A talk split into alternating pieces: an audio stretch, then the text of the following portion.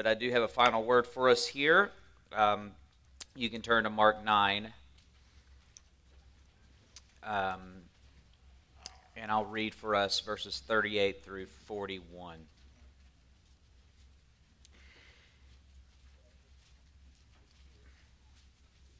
John said to him, Teacher, we saw someone casting out demons in your name, and we tried to stop him because he was not following us. But Jesus said, Do not stop him, for no one who does a mighty work in my name will be able soon afterward to speak evil of me. For the one who is not against us is for us. For truly I say to you, whoever gives you a cup of water to drink because you belong to Christ will by no means lose his reward. Amen. So, one in Christ begins with local church unity that we spoke of this morning, but it absolutely does not end there as if unity in your own church is difficult enough, we have to consider the fact that your church is not the only community of Christians that exists. Um, you know, those churches in your town, they have Christians there too. and so we must not only consider local church unity, but ecumenical unity as well. And the truth of the matter is that this typically doesn't come to mind when we think of unity in Christ, does it? We typically only think of our uh, small community of friends, um, perhaps most broadly, just our local church. This is what we think of when we think of unity in Christ, and there's a reason why this is. Dan reminded me uh, yesterday or two days ago of a story I recently shared in a sermon that I think will help um, illustrate what I mean. Uh, one of my sons is entering into the phase where he loves to draw pictures for me. And uh, so he gave me one recently and then asked the question that every parent fears when their kid gives you a picture Daddy, can you tell what this is?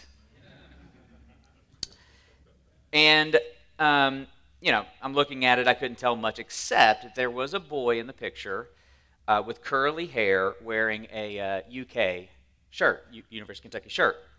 And my son has curly hair, and he's a big UK fan. And so I said, Oh, well, it's you. And he said, Oh, come on, Daddy. I said, No, this is you. And he said, No, that's not me. I said, Well, who is it? And he seemed surprised. And he's like, You, you can't tell who that is? And so I'm looking at it, and I just can't put it together. And I said, Man, I, I'm sorry. This just looks just like you. And he said, Oh, come on, Daddy. That's Jesus. I said, Jesus? He said, Yeah, look, he's walking on water. And uh, granted, there was a blue line underneath the curly headed UK Jesus. I said, Buddy, do you think Jesus looks like you? And he said, Well, of course. If that's not a window into the human heart, I don't know what is. God made us in his own image, but since the fall, image, we craft a God in our own image. We craft a God who believes what we believe, loves what we love, hates what we hate, judges the way we judge, and so forth. And we don't just do this as individuals, we do this as communities. We think our church, our denomination, our tradition, we have the market cornered on God. We, the blessed and holy PCA, we are the truest denomination. You're proving my point, brother. That your church, the truest church in your community. We talked last night about unity in the small c church. I want to talk about unity in the big C church. First, an important disclaimer. This disclaimer may not mean much to some of you, but just in case I have some Presbyterians in the room who have a particular affinity for the Book of Church Order, this disclaimer is for you. Please do not bring me up on charges because of this talk. I am a Reformed Presbyterian. I subscribe to the Westminster Confessions of Faith. I believe in covenant theology. I believe in covenant baptism. I'm a Calvinist. Five points. If there's a six, I'm sure I'd embrace that too. I, Robert Cunningham, teaching elder at Tates Creek Presbyterian Church, am a Presbyterian. Okay? But more than anything, I'm Catholic. Now, you can't see my manuscript. When I said Catholic, the word there is a lowercase c, and that matters a lot. The word Catholic with a lowercase c is an adjective. The word Catholic with an uppercase c is a title, Roman Catholic. Ironically, the term Roman Catholic is incredibly uncatholic, as we will see in this talk. The word Catholic means universal. It began to be associated with the Christian movement in the second century because, unlike other religions, other religious movements, the Christian church transcended common divides of race, ethnicity, nationality, class, gender. All barriers were being overcome. It wasn't a Jewish movement, it wasn't a Gentile movement, it wasn't a rich movement, a poor movement, a Roman movement, a Judean movement. It was a Catholic movement, a universal movement. They didn't know what to do with this movement. Our creed states that we believe in the Holy Lower C Catholic Church. Not the Holy Presbyterian Church, not the Holy American Church, not the Holy Middle Upper Class Suburban Evangelical Church. You believe in the Holy Catholic Church. Or do you? Do I? Because if you're anything like me, um, perhaps there is a disconnect between the confession that we recite and our personal practices. I confess belief in a Catholic church, but functionally live like my congregation, Tates Creek Presbyterian Church, happens to be the truest church of all churches. I would never talk that way. You would never talk that way, but we are all tempted that way. And it's ugly. And it's the issue before us in our passage. Two things here. We're going to look at struggle with Catholicity and then reasons for Catholicity. So, our struggle with this concept of a Catholic Church and then reasons we can embrace the Catholic Church. So let's start with our struggle with Catholicity. Verse 38 John said to him, Teacher, we saw someone casting out demons in your name, and we tried to stop him because he was not following us. That little phrase, because he was not following us, is so telling, is it not? It speaks to the struggle we all have, which becomes the barrier to, to a true ecumenical unity. Simply put, we are tempted to place our movement at the center of God's movement. Again, sinners tend to cre- recreate God in our own image and view everything through the lens of that remade image. Now, you're pr- probably familiar with this on an individual level, but we need to recognize is that sin has social implications as well. It's not just individuals who bear the mark of the fall, but institutions and societies, cultures, groups, even families have the tendency to do the same. In other words, I, as a sinner, tend to prioritize myself above all else. And communities of sinners tend to prioritize their group above all else. This is the fundamental flaw of self exaltation that takes over everything that we touch. It's at, the, it's at the root of racism, sectarianism, tribalism, and yes, in many ways, denominationalism. Even the noblest of communities, the 12 disciples of Jesus here, cannot escape this social tendency. Teacher, we saw someone casting out demons in your name and we tried to stop him because he was not following us. And here's the obvious tragedy the text that needs to be pointed out. They have actually placed themselves, their group, their community, over causes that are infinitely more important.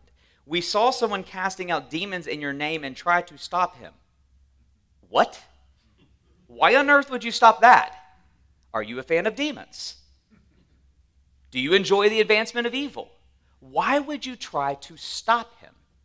Because he wasn't with us. And let's be honest, we know exactly what that's like. Pastors in this room, you know what it's like, and you repent of it, and you renounce it, and you hate it in you, but you know what it's like to view the churches in your city as competition. We know what it's like to struggle with celebrating God blessing other movements while our movement is struggling. It's within us all. This insidious form of pride runs so deep.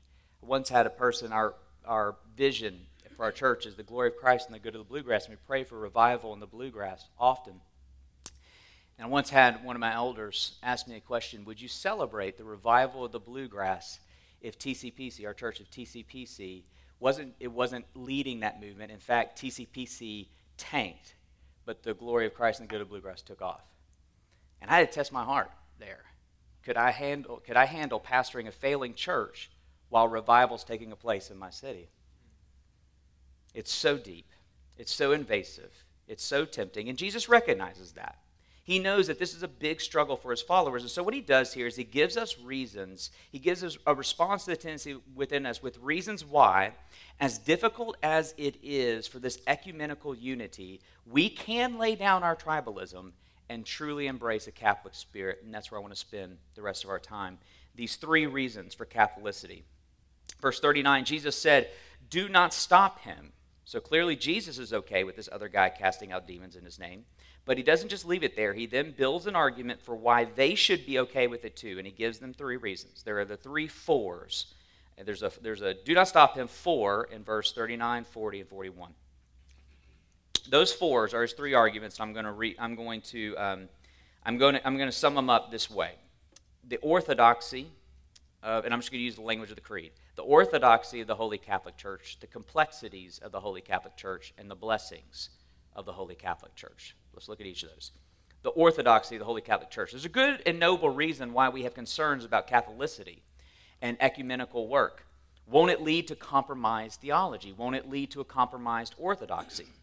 Well, no is the answer, as long as you allow your orthodoxy to be formed by how Jesus forms it.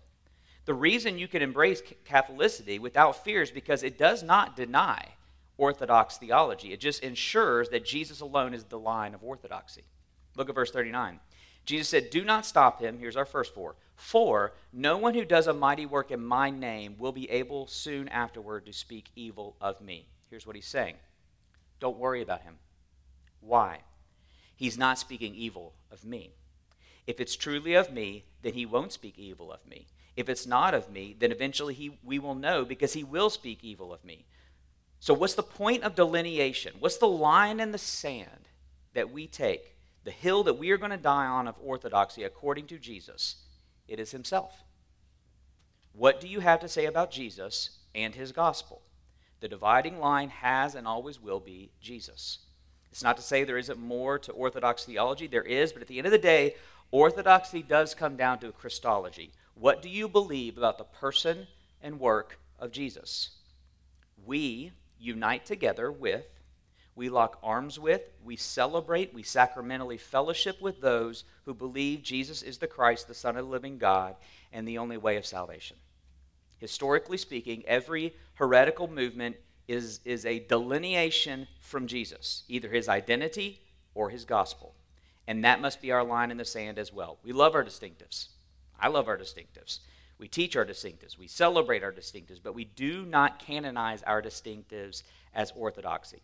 Jesus says, if he isn't speaking evil of me, then let him do his work. If he's not one of us, eventually he will be exposed because he will speak evil of me. Until then, until then, let him be. So there is an orthodoxy to Catholic Church. The complexity of the Catholic Church, verse 40. For the one who is not against us is for us. I just think that is such a brilliant way to put it. It makes this conversation far more complex. The, it, it's, it's messier than we like it to be. It's not as easy as if you're um, uh, the old thing of if you're not for us, you're against us. Jesus says, if you're not against us, you're for us which broadens out our definition of exactly who is for Jesus. There are people who don't do things our way, but they aren't against us, which means they're for our Jesus. There are people who disagree with us on some things, some things that we, are, we think are very important to us, but they aren't against us, which means they're for us. Do you know what Jesus is blessing here? Denominations. Seriously. People think denominations are a bad thing. Denominations aren't a bad thing, they're a uniquely Christian thing. All other religions seek a, a rigid uniformity, and any delineation becomes a contest for which is the true religion.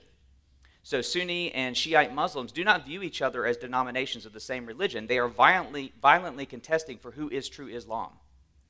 Never confuse Catholicity with uniformity. We talked a little bit about that last night. What is so, that's what's so ironic about the Roman Catholic Church. The Roman Catholic Church does not practice Catholicity. Its practices uniformity, one true church, one true way, one true tradition. That's not Catholic. Catholicity is not uniformity, it's the harmony that I spoke of last night. Different parts playing the same song in their own unique way, passionate about their part, but celebrating others that are playing the same gospel song. That's so much more glorious and beautiful than everybody being forced to play the same thing. So, denomination is a good thing, a uniquely Christian thing, as long as they are done with an ecumenical spirit, and that's where we struggle. For whoever is not against us is for us. So, the complexity of the Holy Catholic Church. And then finally, I think this is the big one the blessings of the Catholic Church. Verse 41 For truly I say to you, whoever gives you a cup of water to drink, because you belong to Christ, will by no means lose his reward. Now, this is an interesting verse. I want to point out something that's easy to miss. Notice who is the subject and who is the direct object of that sentence. It's not if you give a cup to someone, it's whoever gives a cup of water to you. That's intentional. Jesus is turning it around on the disciples. And he's saying, You're assuming that he needs your help, but what if you need him? Jesus intentionally places his disciples as the needy ones in this little one verse parable. And in so doing, he's trying to get them to understand it's not just that you should be okay with him, you need him. We need him. Catholicity is rooted in a fundamental belief that we need each other. When we say that we believe in the Holy Catholic Church, we're not just saying that we accept other traditions or that we even celebrate other traditions. We're saying we need them. We need these other traditions. Would you like for me to make you uncomfortable by getting specific how we need them? There were some, uh, I met some in the lobby, I met some Baptist brothers who are with us. Where are you? Yeah, yeah. You're loving this talk, aren't you? Yeah.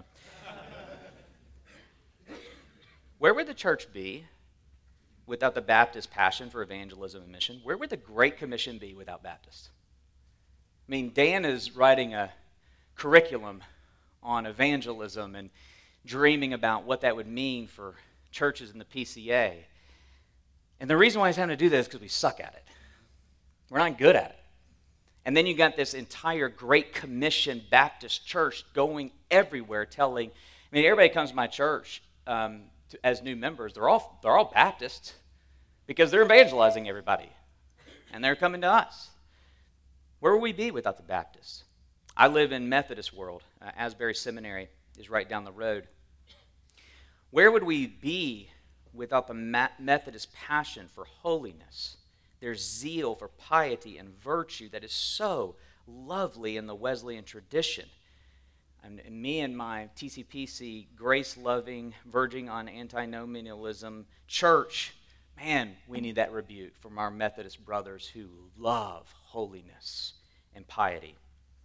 We need to learn from Anglicans' love of the means of grace and sacramental practices. There's an entire mystical communion with God that we've barely tasted that is available for us. If we could ever get out of the idolatry of our minds and go ask an Anglican to teach you how to practice the presence of God in this mystical union and sacramental practices.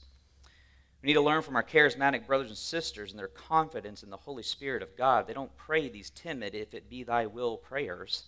They pray and expect the Spirit of God to move. I wish I lived that way. I was talking to a charismatic brother once. He was talking to me about our doctrine of salvation we were talking about it, and I said, What do you do with all these passages about God's sovereignty and predestination and election that are everywhere and unmistakable in Scripture? I said, What do you do with these passages? And he said, The same thing you do with the passages about the Holy Spirit.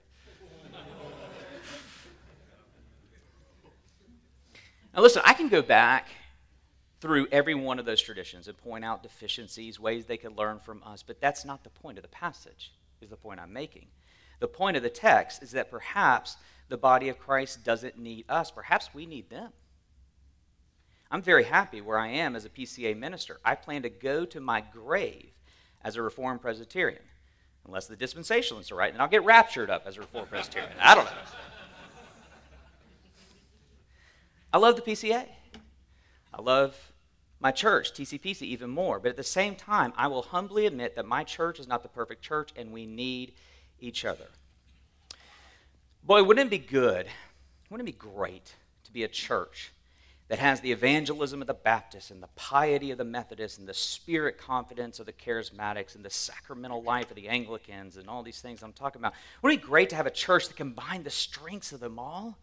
Well, the point of the Catholic Church is you do have that. the powerful, mighty institution filled with all the gifts and talents and traditions of all God's people, every tongue, tribe, every nation, the one holy Catholic Church of Jesus Christ against which the gates of hell will not prevail. That's what Jesus came to do, to build his church. And that's why Jesus died for his church. At the end of the day, we are Catholic because Jesus is Catholic, little c. He has come with universal intentions. Let me go to the end of the story to close in Revelation, where Jesus prays in the upper room for us to be one and united together in Him. Let's go to the end when His prayer is finally answered. Worthy are you to take the scroll and open its seal, for you were slain, and by your blood you ransom people for God from every tribe and language and people and nation, and you have made them a singular kingdom and priests to our God, and they shall reign on earth. We are Catholic because the blood of Jesus is Catholic. My son drew a picture of Jesus who looks like him. We laugh at that, but that's actually not entirely untrue. What God saw in Jesus hanging from the cross was me and you, and also every tongue, tribe, and nation, all sins, all shame, all regret, all of his people, all of it, he became it. A Catholic sacrifice. And we dare not insult his sacrifice by not embracing and celebrating the fullness of his sacrifice. Let us celebrate the Catholicity of the church. Let us welcome it. Let us fellowship with it. Work together, unite together. Let us rejoice in the one holy Catholic church for which Jesus Christ died. Let me pray. Lord, I pray that you would grant this in our cities. Would our, would our communities, would our communities look out and see what a strange group of people. Yes, united together in their churches, but united together for one gospel cause. This is how revival comes, Lord. We see it historically, it's unmistakable. It's when we lay down our tribalism, lock arms together, and, and with one song, the gospel song, get to work together as a unified body of Jesus Christ. Often it's in times of crisis where your church has come together, and in many ways we're facing that. Maybe we respond to the crisis not by feeding it, not by joining it, but renouncing it by joining together with fellow brothers and sisters towards the cause of Jesus Christ, who will indeed, we do pray, come Lord Jesus, who will indeed unite all things together as one in Christ. We love you, Jesus. We thank you for this time, and we pray in your name. Amen.